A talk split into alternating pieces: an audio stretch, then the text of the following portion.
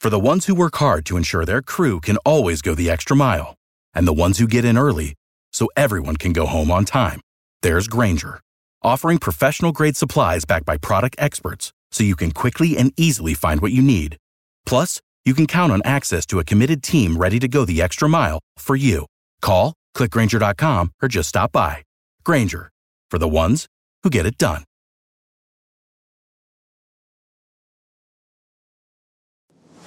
The Iso with Dan Dickau and SB Live Sports, brought to you by the Believe Podcast Network, the #1 podcast network for professionals. Here's Dickau from the deep corner for three. It's on now. Downtown Dan Connect. Every morning when I'm working out, I'm listening to your podcast. Keep up the great work. I mean, I've seen Dan Dickau hit some big shots in the NCAA tournament. I gotta salute you, man. Like, I've been watching you since I was in high school, trying to mimic all your moves. Here we go with another episode of The Iso with myself, your host, Dan Dickau, for SB Live Sports. We've been changing... or Believe Podcast Networks has been changing their distribution platform, so that's why there's been a little bit of a drop in releases over the past week or so. We're back up, ready to get going daily here on the Iso.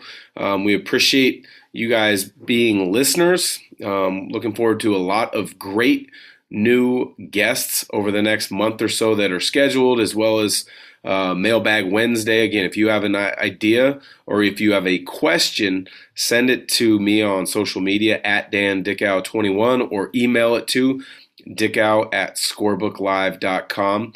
Today's topic is just a few thoughts that have really kind of been pressing in the world of sports over the last couple days as I just look at the overall landscape of sports in general, from NFL football to NBA basketball to college basketball to college football. There's lots of things going on that are of interesting topics to me. So let's get going right away. You look at the college coaching world, both in the basketball side as well as in the football side.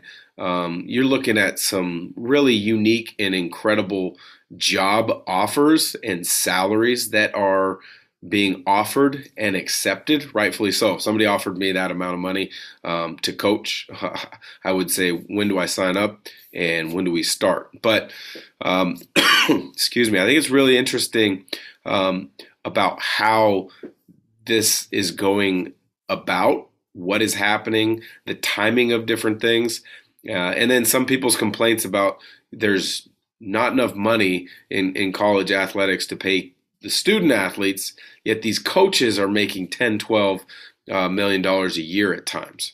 And I get that the coaches have that huge value. I mean, essentially, when you're thinking about it, if you look at it, they are running Fortune 500 companies many times. If you look at, just take Kentucky or Duke basketball or Alabama football.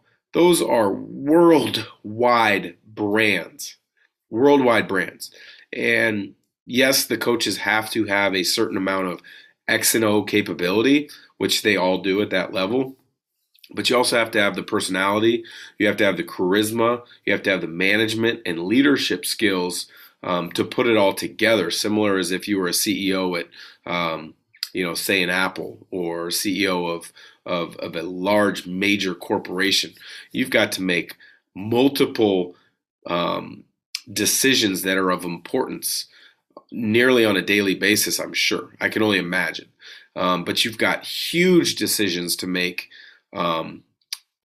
frequently in regards to who you recruit, who you offer scholarships to, what your positional coaches are going to be, how you go about recruiting, how you travel, how you handle and deal with boosters and media.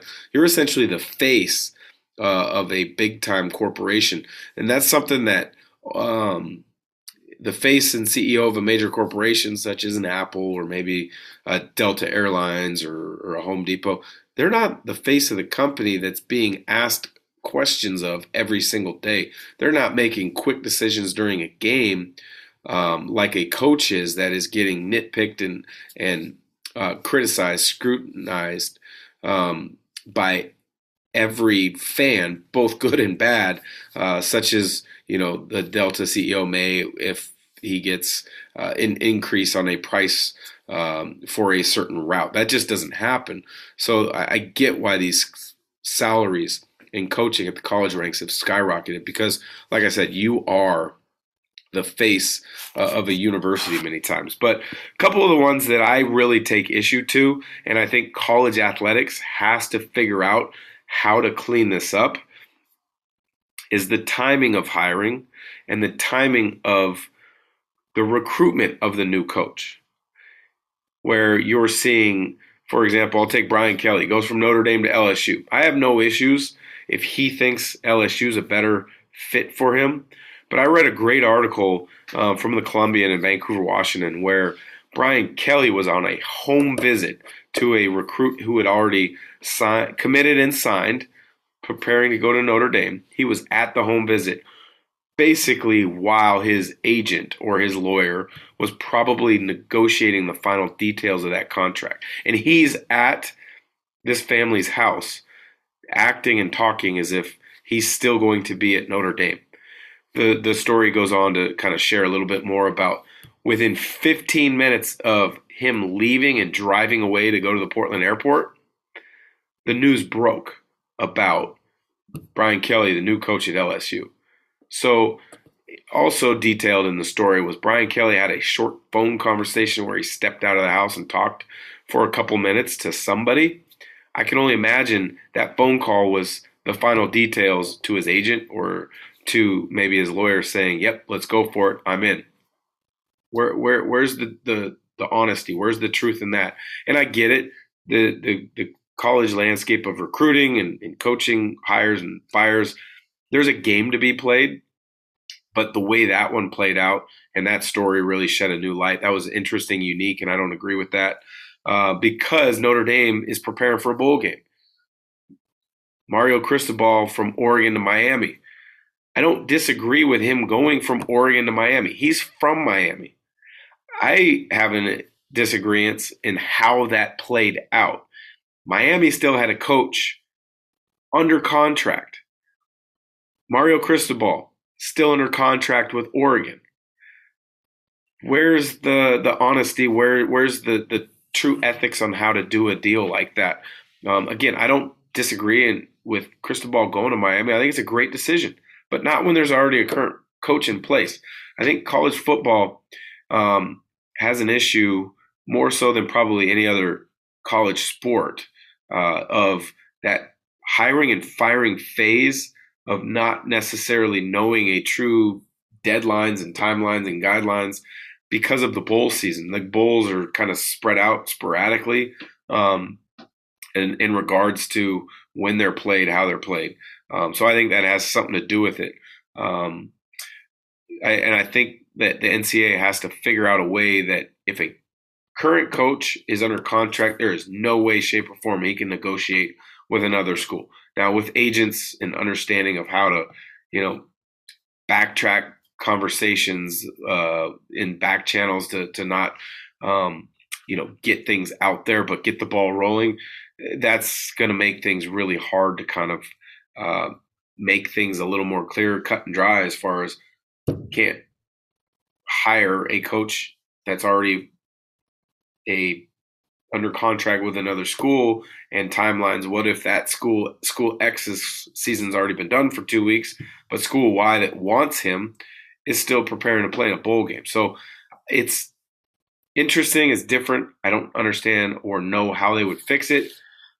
Excuse me, but I think something needs to be done. And then the other one at the college level with college basketball, Mark Turgeon gets fired like 7 games into Maryland, and they're having an okay start to the year.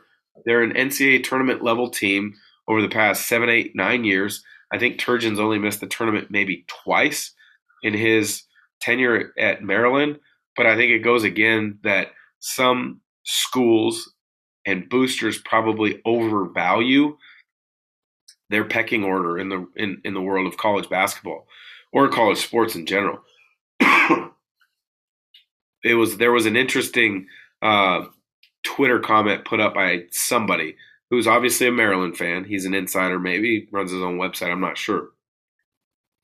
He said, "I know who Maryland's first phone call should be to, and that's to Mark Few of Gonzaga." Holy cow! Are you not following any type of semblance of college basketball over the last 20-some years that Mark Few's happy at Gonzaga? He's turned down Kentucky. He's turned down Indiana, Arizona, Oregon, UCLA. He's not going to Maryland. Maryland is not a blue blood program of the stature or level of any of the teams that I had just mentioned. You have to understand pecking order. Next topic I wanted to get to, just because I'm from the Northwest. I don't really follow NFL football too closely, but I follow it enough with the Seahawks just because it's always in the media here. And it's always being talked about by different people that you run into and see in different places. And that's the rumor that Russell Wilson's time with the Seahawks has ended and it's time to start from fresh. I don't get that. Russell Wilson has bought a ton of time and credibility with everything that he's done in Seattle for the Seahawks. Yes, they're having a little bit of a down year, but you also have to realize he's been hurt. He missed a number of weeks where Seahawks didn't play as well as they would have hoped. And if the roster makeup is not great, you can't just blame it on the quarterback. You got to place some blame on the general manager. You got to place some blame on the coaching staff and putting the parts in the right pieces. Russell Wilson, though I don't think he's a level of a Tom Brady, he's been a darn good quarterback for a number of years. He's had Super Bowl appearances. He's won a Super Bowl title. I don't know how Seattle fans can really think and ask, or Seattle media think and ask or want to blow this thing up and start from scratch. I think you just have to kind of rework the roster and figure out how you keep him but add the right pieces around him. Going to college basketball now, this stat is something that absolutely surprised me. And I don't know why it surprised me, but it really does, is the fact that this college basketball program has been good for a long time. They've had some peaks where they've been very good, but they've never had the accomplishment of being ranked number one in the polls, and that's Purdue. The Purdue Boilermakers able to become ranked number one in the country for the first time in their history of college basketball, and they've got a great tradition. You're talking about a Big Ten school that has made a number, that has won a number of Big Ten titles. They've had some great coaches. Gene Cady over the years. Now Matt Painter is one of the best coaches in the college game. They've had great players in the past. Rick Mount way back when. Glenn Big Dog Robinson in the 90s. Yet they've never been able to be ranked number one. So I thought that was a pretty cool accomplishment. And they were a little bit under the radar coming into the season. Yeah, people knew about them, talked about them, but all the chatter was Gonzaga, UCLA. Can Baylor stay at that level? Well, UCLA's good. Gonzaga's been beaten twice by two really good teams. Baylor has proven that, yes, they are absolutely an elite program now. They're ranked number two in the country as of this recording. But Purdue, it's been a great story. They're a fun offensive team to watch. Defensively, they make things difficult. So that was a unique stat and accomplishment that I thought was really fun to take a look at. Last one for me, similar to a surprise with Purdue being ranked for the first time ever at the college ranks, is the NBA team that has surprised me the most is the Chicago Bulls. What a fun roster to look at and watch. And they've proven it on the court, 17-8. I know there was a lot of high hopes, but there was a lot of question marks in regards to how were a couple of the new guys going to mesh and blend and fit. Well, I think they've done a tremendous job meshing with Zach Levine, who's obviously an Olympic gold medalist. He's an all-star. The new guys, DeMar DeRozan, Lonzo Ball, have been spectacular. I think Alex Caruso might be the most underrated addition to any team. Nikola Vucevic, it's hard to believe he's like, I mean, he was drafted in, I think, 2011 out of USC. He is still playing, but playing at a super high level. And then I think maybe, I'm not going to go so far as to say he's been the steal of the draft, but I think he's been very, very good as far as a second-round draft pick that's cracked his way into a rotation.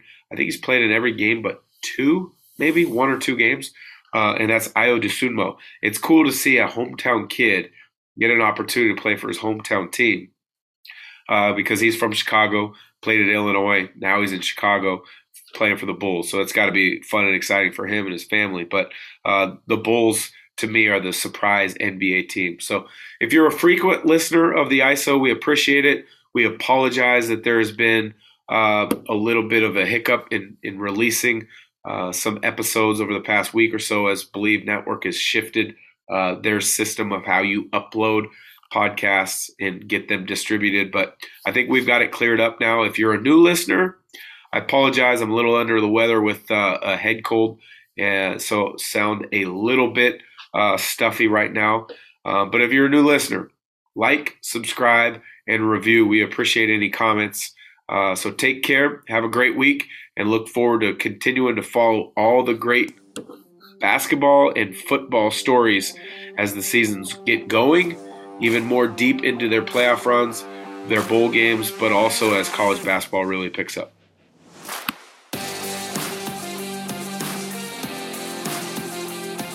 The ISO with Dan Dickau and SB Live Sports, brought to you by the Believe Podcast Network, the #1 podcast network for professionals.